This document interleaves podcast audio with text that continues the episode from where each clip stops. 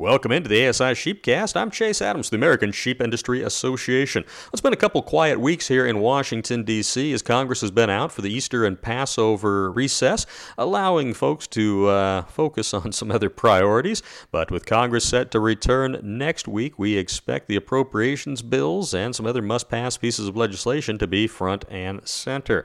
Uh, some of the legislation the American Sheep Industry Association is watching very closely includes in the transportation realm the HAULS Act, the Haulers of of Ag and Livestock Safety Act, introduced by Senators Fischer of Nebraska and Tester of Montana.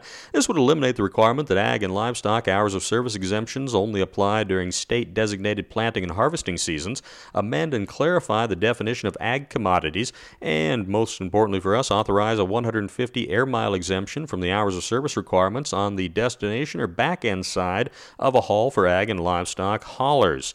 We also have the Modernizing Agricultural Transportation Act, introduced by Senator Hoeven of North Dakota and Senator Bennet of Colorado.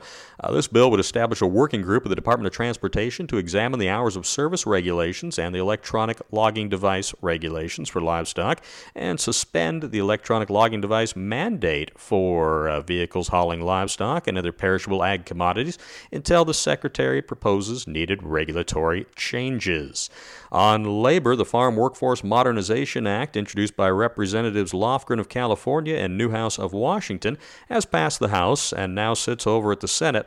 Now, this bill, as it's currently written, would establish a program for ag workers in the U.S. to earn legal status.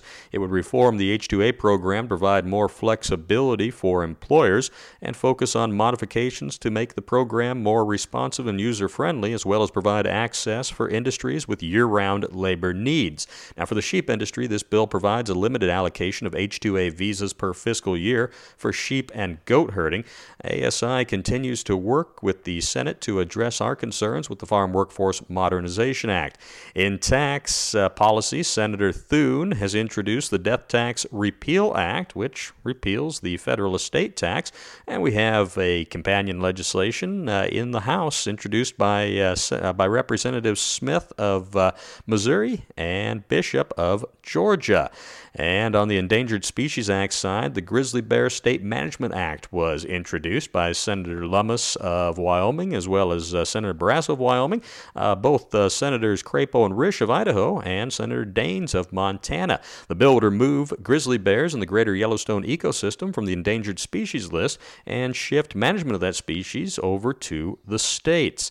That's just a small number of the legislative priorities ASI is currently working on. We're also closely monitoring climate and greenhouse gas uh, legislation. And most importantly for America's sheep producers, we're working to ensure that any legislation recognizes and incentivizes the positive role that America's sheep producers play in maintaining healthy, productive rangelands that enhance the landscape and the environment. On the appropriations side, of course, we have our annual appropriations asks. The ASI Legislative Committee met for their briefing in lieu of the annual spring trip to Washington, D.C. The briefing this year was virtual, uh, but you can find all the briefing materials to share with your congressional delegation on the sheepusa.org website under Issues and ASI Positions. It's an imperative uh, time of year to share those priorities with your congressional representation, uh, representatives, and uh, let them know some of the issues that you are grappling with. That's a look at this week's ASI Sheepcast. I'm Chase Adams for the American Sheep Industry Association.